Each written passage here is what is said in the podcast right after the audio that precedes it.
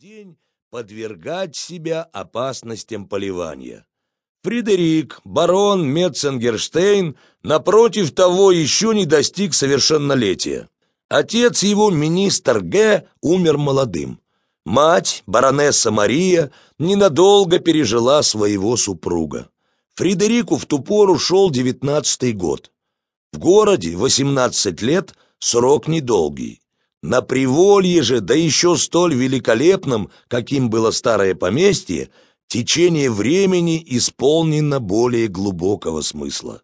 Благодаря некоторым особым обстоятельствам юный барон стал полновластным хозяином громадных богатств сразу же после смерти своего отца.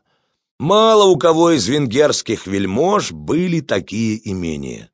Замком его не было числа, но самым большим и самым великолепным был дворец Метценгерштейн. Пределы его владений никогда не были в точности обозначены, но граница главного парка протянулась на 50 миль. В том, как поведет себя новый владелец, такой юный, с характером так хорошо известным, получив столь беспримерное богатство, мало у кого было сомнения. Разумеется, в первые же три дня наследник дал себе полную волю и превзошел самые смелые ожидания самых горячих своих поклонников.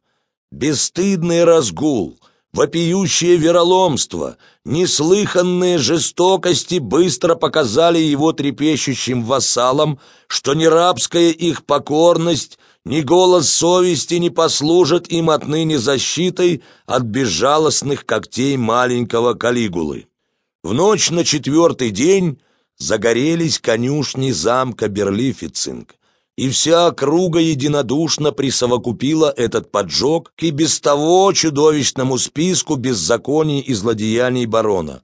Но во время суматохи, вызванной этим происшествием, сам юный вельможа сидел погруженный в глубокое раздумье в огромной и мрачной зале в верхнем этаже родового дворца Метценгерштейнов. На пышных, хотя и выцветших гобеленах, что висели по стенам, смутно проступали величественные фигуры множества прославленных предков.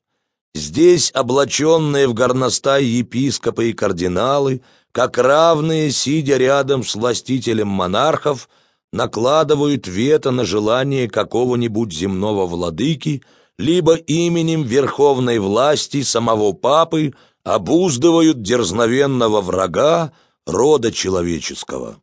Там статные сумрачные князья Метценгерштейны, их могучие боевые кони топчут поверженных врагов, а решительные выражения их лиц способны испугать человека даже с весьма крепкими нервами, а вот исполненные неги и гибкие, как лебеди дамы давних времен – уплывают в призрачном танце под звуки воображаемой музыки. Но пока барон прислушивался или делал вид, что прислушивается к нараставшему в конюшне в Берлифе цингашуму, а, быть может, замышлял новое, еще более дерзкое злодейство, взгляд его, скользивший по гобеленам, упал на огромного необычной масти коня, который принадлежал какому-то сарацину, одному из предков его соперника. Конь изображен был на переднем плане, а был он недвижим, точно статуя, а в глубине умирал поверженный всадник, пронзенный кинжалом Метценгерштейна. Когда Фредерик понял, на чем случайно задержался его взгляд, губы его искривила дьявольская усмешка. Однако же он не отвел глаз.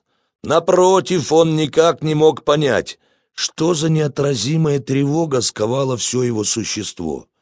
Не сразу, с трудом осознал он, что, несмотря на смутные, бессвязные свои ощущения, он не спит, а бодрствует.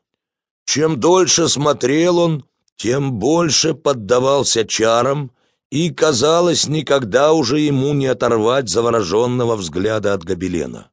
Но шум и крики за окном вдруг сделались громче, и он с усилием заставил себя взглянуть на алые отблески, что отбрасывало на окно пламя, охватившее конюшни.